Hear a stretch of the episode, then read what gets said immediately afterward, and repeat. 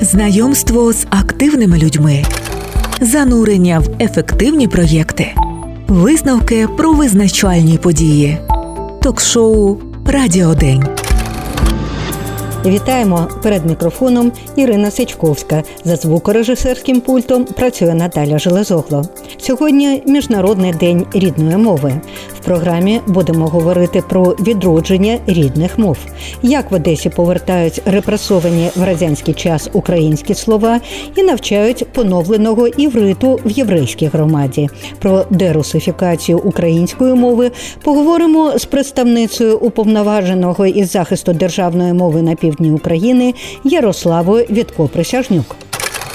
Мова це по суті наші очі, за допомогою яких ми бачимо навколишній світ, і таким чином, повертаючись от до свого, до нашого, до автентичного, ми повертаємось таким чином до своєї ментальності, до своєї культури, звісно ж, і до свого властивого нам, українцям, світогляду. Про те, як сьогодні існують в Одесі іврит та ідиш, розповість прес-секретар єврейської громади Одеси Болеслав Капулкін. Гебрейську мову іврит, поновлений іврит в Одесі вивчали приблизно завжди до 30-х років 20-го сторіччя, коли радянська влада почала боротьбу проти всього єврейського та почала закривати спершу гебрейські курси знатоків гебрейської мови, а потім вже у кінці 30-х взялась за мову ідиш. Слухайте Українське Радіо Одеси. Радіо День. Міжнародний день рідної мови започаткували у листопаді 1999 року на 30-й сесії Генеральної конференції ЮНЕСКО з метою захисту мовної і культурної багатоманітності. Початок цьому святу дали трагічні події в Бангладеш 1952 року, коли влада жорстоко придушила мітингувальників, які протестували проти заборони на використання в країні своєї рідної бенгальської мови. Із 1970 1951 року, після проголошення незалежності Бангладеш, цей день відзначають в країні як день мучеників, які загинули за рідну мову. Уповноважений захисту державної мови Тарас Кремінь, вітаючи українців цим святом у минулому 23-му році, зауважив, що за українську мову, національну ідентичність та право бути господарями на своїй землі гинуть кращі сини та доньки країни. Міжнародний день рідної мови наша держава почала відзначати лише у 2002 році, коли почали набирати силу процеси дерадянізації та дерусифікації. Тож два блоки сьогоднішньої програми пов'язує ниточка відновлення мови. Перший блок як українці відновлюють репресовані в радянський час питомо українські слова, які замінили на кальки з російської, і про роль у цьому одесита відомого лінгвіста Караванського. Другий блок, як єврейська громада Одеси, навчається івриту, мові, яку відродили після насильственного зникнення з повсякденного вжитку в радянській Україні. Один з улюблених одеських міців, які активно розганялися імперською і радянською пропагандою, а зараз є основою путінських ІПСО, про те, що Одеса завжди була російськомовним містом. Сьогодні ми на цьому докладно зупинятися не будемо, тільки наведу два приклади про дві одеські особистості. Павло Зелений був міським головою Одеси на межі 19-20 століть. Незважаючи на те, що спілкувався російською, але був палким борцем за українську мову. Саме він першим на цій посаді взявся за адвокацію мови більшості населення Одеси, яку десятиліттями пригнічував царський режим. Зробив це ще до початку революції 1905 року, представивши в Одеській міській думі свій реферат щодо потреб народної освіти освіти. Особистість міського голови Павла Зеленого заслуговує окремої розповіді, і колись, сподіваюсь, ми це зробимо. І друга особистість видатний лінгвіст, знавець української мови, укладач словників Святослав Караванський, який народився та виріс в Одесі. В дитинстві він чув українську саме в Одесі, чув і від батьків, які змушено переходили на російську. За критику русифікації його запроторили до таборів. Тільки одна цитата з Караванського: нам треба усвідомити, що в нас украдено мову і підсунуто псевдомову. Нам усім треба визнати і академікам, і письменникам, і мовознавцям, що ми поверхово знаємо українську мову. Наш правопис, наша лексика, наші словники усе спотворене. І відроджуючи інших, треба заразом і самим відроджуватися. Кінець цитати. Представниця уповноваженого із захисту державної мови на півдні України Ярослава Вітко Присяжнюк.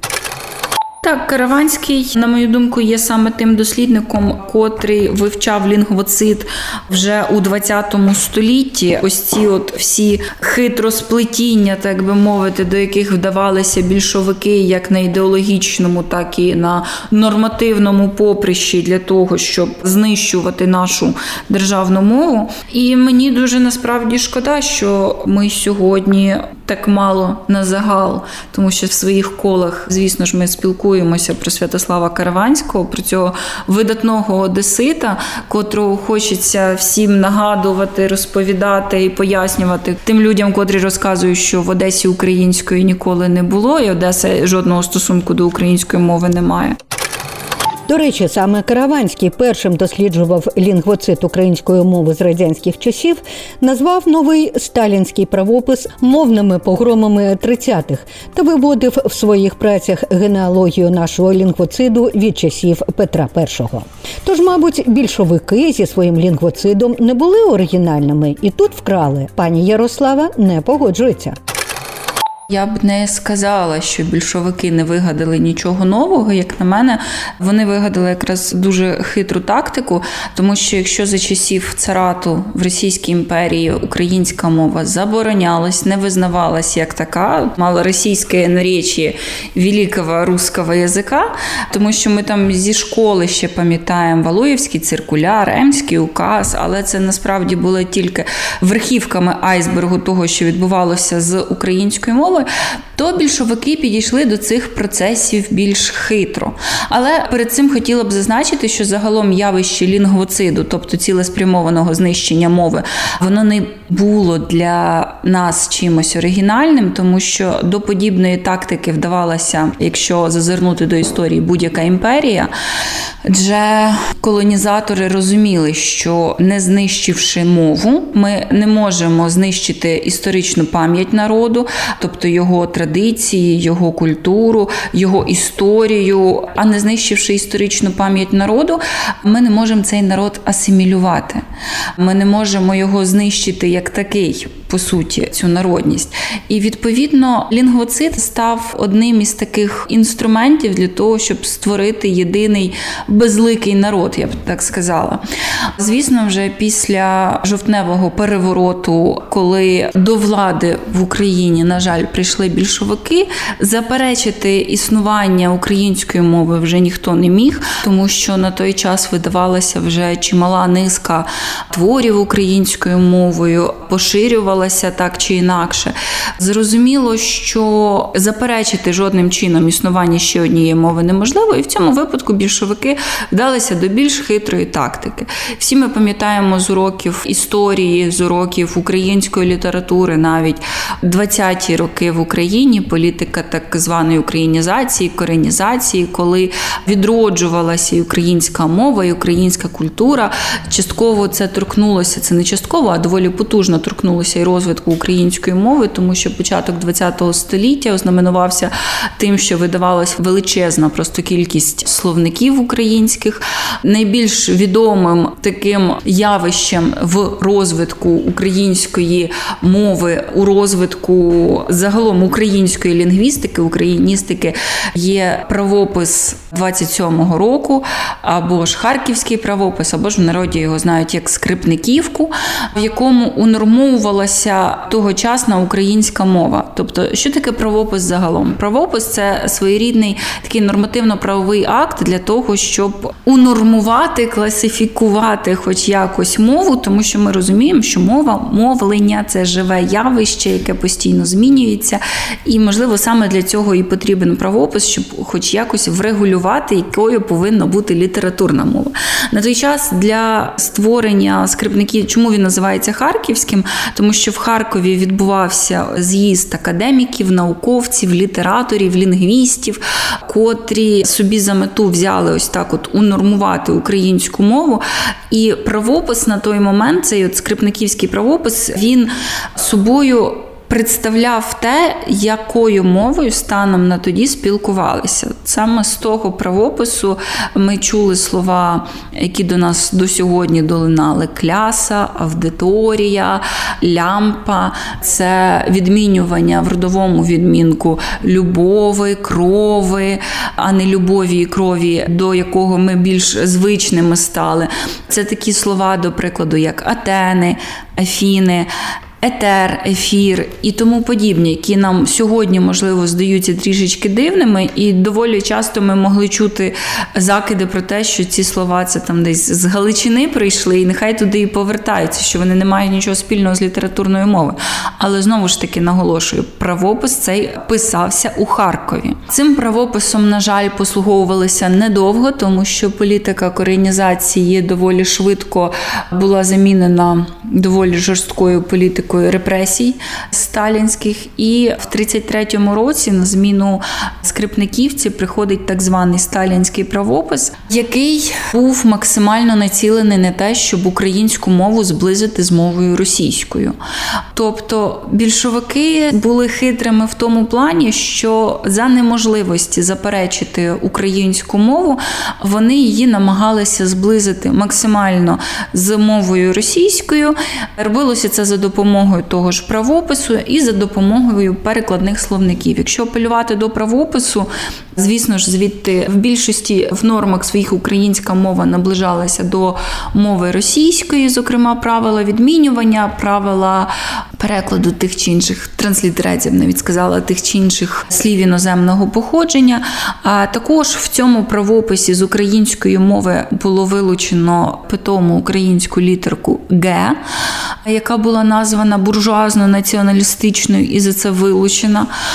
Якщо апелювати до словників, проаналізувати ті словники, які видавалися у 20-х роках і вже набагато пізніше, наприкінці 30-х, початку 40-х, 50-х років, можна відслідкувати дуже цікаву тенденцію в тому, що почали зникати питомі українські слова.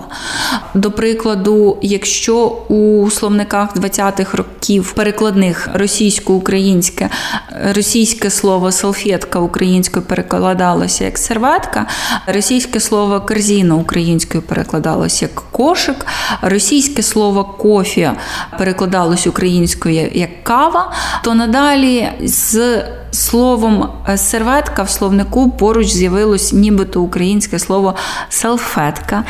Замість українського слова кава з'явилося слово кофе, замість українського слова кошик з'явилося слово корзина. І от таким от чином більшовики вдавалися до того, щоб українську мову максимально наблизити з російською, показати насправді, які ж це братні мови. А ми не забуваємо тезу про триєдиний братський народ і як наслідок мову. І ось це стало по суті одним із актів прояву лінгоциду, тому що я кажу одним, тому що це далеко не лише словниками і правописом єдиним. Це відбувалося і за допомогою різноманітних нормативно-правових актів, які унормовували мову навчання в школах, мову заходів, мову документації і тому подібні речі. Це відображалося і на політиці, яка надалі диктувала ставлення сприйняття і менталітет вважалося ні для кого не секретом. І це понедавно було так, що українська мова це мова села, це мова меншовартісного народу. Тобто, на жаль, оці от наслідки лінгвоциду ми дотягнули аж аж до сьогодення. Говоримо з пані Ярославою Вітко Присяжнюк про те, як зараз відбувається процес дерусифікації нашої мови. Якщо апелювати до правописів, то перша дуже слабке повернення, я б сказала, відбулося, якщо не помиляюся, у 89-му році чи в 90-му, коли до українського правопису нарешті повернули літерку Г. Потім були спроби повернути правопис у 2000 році, якщо я не помиляюся. Це були спроби реформувати правопис. Був так званий проєкт 2000, котрий унормовано українську максимально зближав із правописом 27-го року. Там, змісно, були деякі зміни, деякі покращення на думку лінгвістів, котрі були логічнішими. На жаль, офіційно він тоді так і не був прийнятий, але його відлуння ми всі могли чути. Я з дитинства пам'ятаю, це була мова телеведучих каналу СТБ, котрі читали новини з дивними для нас словами. Я дитиною не зовсім розуміла, що коїться і чому це відбувається. Зараз я вже розумію, що це було. Ну і останнє плюс-мінус із таких повернень це ось остання редакція правопису, котра поступово почала повертати українську мову до свого коріння, до свого автентичного плюс-мінус звучання. Звісно, залишилося велика кількість паралельних форм. Сьогодні ми бачимо чималу кількість науковців, котрі мають можливість розвиватися, писати, створювати, прайсі яких вже на сьогодні не обтяжені ідеологією, не диктуються зі сторони політики, чому потрібно так, а не інакше. І це, звісно ж, надихає на те, що процеси дерусифікації будуть відбуватися не лише серед нашого українського суспільства, а й власне серед українознавства. Радіо День. В ефірі Українське Радіо Одеси ми продовжуємо розмову про повернення рідних мов в нашому місті. Наш наступний спікер прес-секретар єврейської громади в Одесі Болеслав Капулкін. Ми поспілкувались телеграм, бо зараз пан Болеслав не в Одесі. І перше, що я попросила його пояснити, яка різниця між гебрейською мовою та івритом, бо пересічні громадяни, як правило, вживають саме термін іврит. Пан Болеслав коментує. Заздалегідь вибачаю за свою українську, вона не дуже вдосконалена. Я та багато інших людей зараз над цим працюємо. Можливо, колись пізніше в мене буде легше розмовляти. Зараз я спробую так: гебрейська та іврит це одне теж, тільки іврит це назва єврейської мови на самій цій мові. А гебрейська це назва єврейської мови в інших мовах. Ну, наприклад, як англійська мова та English, чи німецька мова та Deutsch. Ще і бувають такі моменти, коли старовинну єврейську мову, на якої написана Тора та інші святі книги, її називають гебрейською. А поновлений іврит, яким користуються в державі Ізраїль, називають івритом. Тобто це одна і та ж мова, але дещо відрізняється словниковий запас. І до речі, слово ідіш, названня ще одного єврейського язика, це також перекладається як єврейське, але з цієї мови. Я пам'ятаю, що за радянських часів, коли розгорнулася жорстка політична кампанія проти сіонізму, навіть слово іврит було практично під забороною, вже не кажучи про його вивчення. Попросила пана Болеслава Капулкіна розповісти історію повернення до мови. Гебрейську мову іврит, поновлений іврит, в Одесі вивчали приблизно завжди.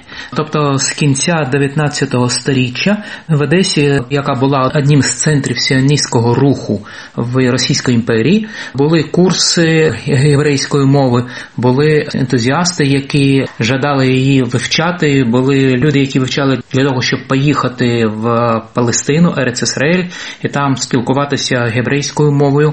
Так було було приблизно до 30-х років ХХ століття, коли радянська влада почала боротьбу проти всього єврейського та почала закривати спершу єврейські курси знатоків гебрейської мови, а потім вже у кінці 30-х взялась за мову ідиш. Тобто офіційно гебрейська іврит в Одесі і по всій Україні не вивчалися, але приблизно з 50-х та 60-х років знов почалось навчання. Звісно, воно було таємне. Були люди, які ще колись вивчали єврит та знали його. Були люди, які ходили в синагогу, та також його знали, і вони передавали свої знання тишком, нишком, таємничо. Звісно, КДБ полювала на цих людей. Деяких з них арештовували, та потім вони отримували тюремні сроки. Але вивчення єврейської мови івріта в Одесі не припинялося. Потім, в кінці 80-х років, у началі 90-х, після розвалу радянського союзу, вивчення івриту було вже офіційно. На зараз в Одесі іврит вивчають в єврейській школі. Заняття проходять 3-4 рази щотижня, тобто учні отримують достатньо високий е, рівень підготовки. І коли зараз, після початку бойових дій, деякі сім'ї виїхали, в тому числі в Ізраїль, вони всі говорять: дякуємо вам за те, щоб ви змогли підготувати наших дітей. Вони змогли пойти у звичайні школи, спілкуватися зі звичайними ізраїльтянами. Тобто, якщо дитина хоче вивчити єврит у єврейській школі, це цілком можливо. Також є курси для дорослих, для тих, хто не вивчається в школі. Звісно, до війни їх було набагато більше. Зараз також, якщо люди хочуть вивчити єврейську мову, також це можна організувати. Більшість викладачів єврейської мови в Одесі на зараз це громадяни України, які чи вивчали її здесь, чи жили деякий час в Ізраїлі, потім повернулися сюди. До війни були також ізраїльтяни, але коли почалися бойові дії, вони виїхали. І зараз Ізраїль не рекомендує своїм працівникам приїжджати в Україну, ну турбуючись про їх безпеку. Є деякі ізраїльтяни, які живуть в Одесі. Вони також допомагають вивченні гебрейської, тобто івриту. Також серед вчителів у нашої школи є декілька ізраїльтян, ізраїльтянок, які там народились, яких це рідна мова. Взагалі є ізраїльтяні і є українські викладачі івриту. Ще один з одеських мітів був пов'язаний з тим, що багато одеситів завжди розмовляли мовою їдиш. Попросили розповісти пана Болеслава про те, чи вживається ця мова сьогодні. Як мова спілкування на зараз він, на жаль, не використовується в Одесі та і в Україні взагалі, бо остання єврейська школа з викладанням на язикі ідиш була закрита у 1946 році. Більшість інших школ були закриті у кінці 30-х років ХХ століття. Є люди, які знають ідиш. Приблизно 20 років тому ще друкувався журнал на ідиш, називався Мами Лошин, тобто рідна річ. Зараз є в благодійної фундації Гмілус Хесет Шарей Цион є клуб любителей ідиш. Там збираються люди, які знають ідиш, вони спілкуються між собою. Якщо хтось бажає, мені здається, що там можна його вивчити, але якогось організованого викладання язика ідиш, на жаль, в Одесі немає. Взагалі, зараз ідиш, як язик спілкування, залишився лише в деяких странах, в Сполучених Штатах Америки. Є декілька міст, невеличких міст, де спілкуються виключно ідиш. Є місто Антверпен в Бельгії, там єврейська громада, яка також спілкується між собою виключно на ідиш. Його називають останнім містечком, останнім штетлом Європи. Також є декілька міських районів в. Ізраїлі, в Нейбраці, в Єрусалімі, де мешканці спілкуються між собою на ідиш. От в інших містах більшість євреїв спілкуються між собою чи івритом гебрейською, чи мовами тих країн, де вони мешкають. І ще один цікавий момент, як лексика української мови в Одесі і не лише збагатилися завдяки гебраїзмам, єдишизмам, коли ці слова сприймаються як свої, як рідні. Маю на увазі такі, приміром, як ша, гвалт, кшталт, гембель, манси. Є чимало досліджень такого впливу, зокрема, енциклопедія сучасної України на базі короткого їдиш-українського словника. Коли я попросила пана Капулкіна розказати про це, то отримала дещо несподівану відповідь. Щодо впливу мов, то, на жаль, в мене українська суто літературна, тобто я вчив в школі, читаю деяку літературу, і мені важко сказати, чи є якісь слова, які перейшли з гебрейської та ідишу в українську мову. Ну, я завжди в своїй родині чув слово нівроку.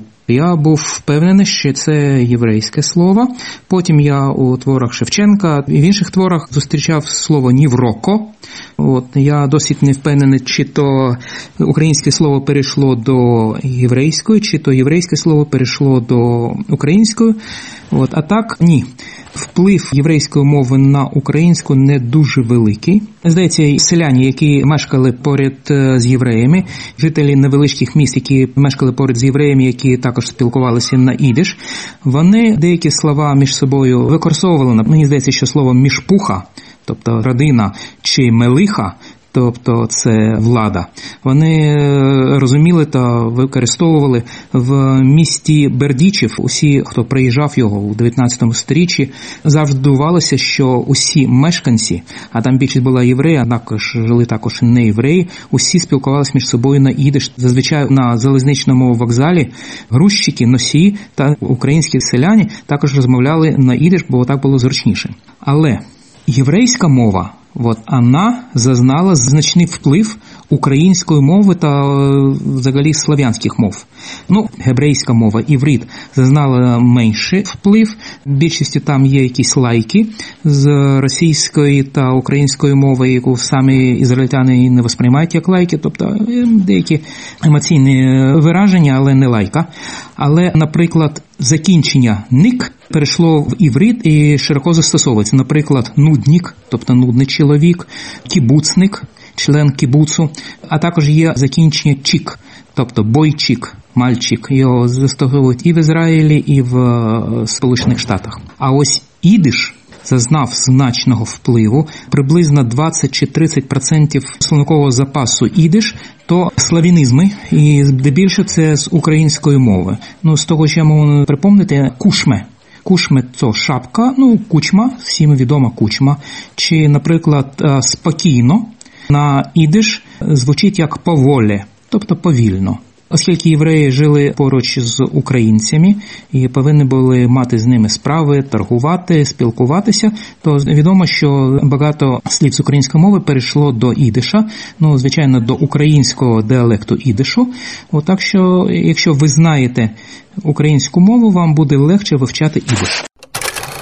Ось така цікава, несподівана відповідь. На жаль, ефірний час сплинув. Маємо завершувати на сьогодні. Нагадаю, що ми розмовляли про рідні мови з представницею уповноваженого із захисту державної мови на півдні України Ярославою Вітко Присяжнюк та прес-секретарем єврейської громади Одеси Болеславом Капулкіним.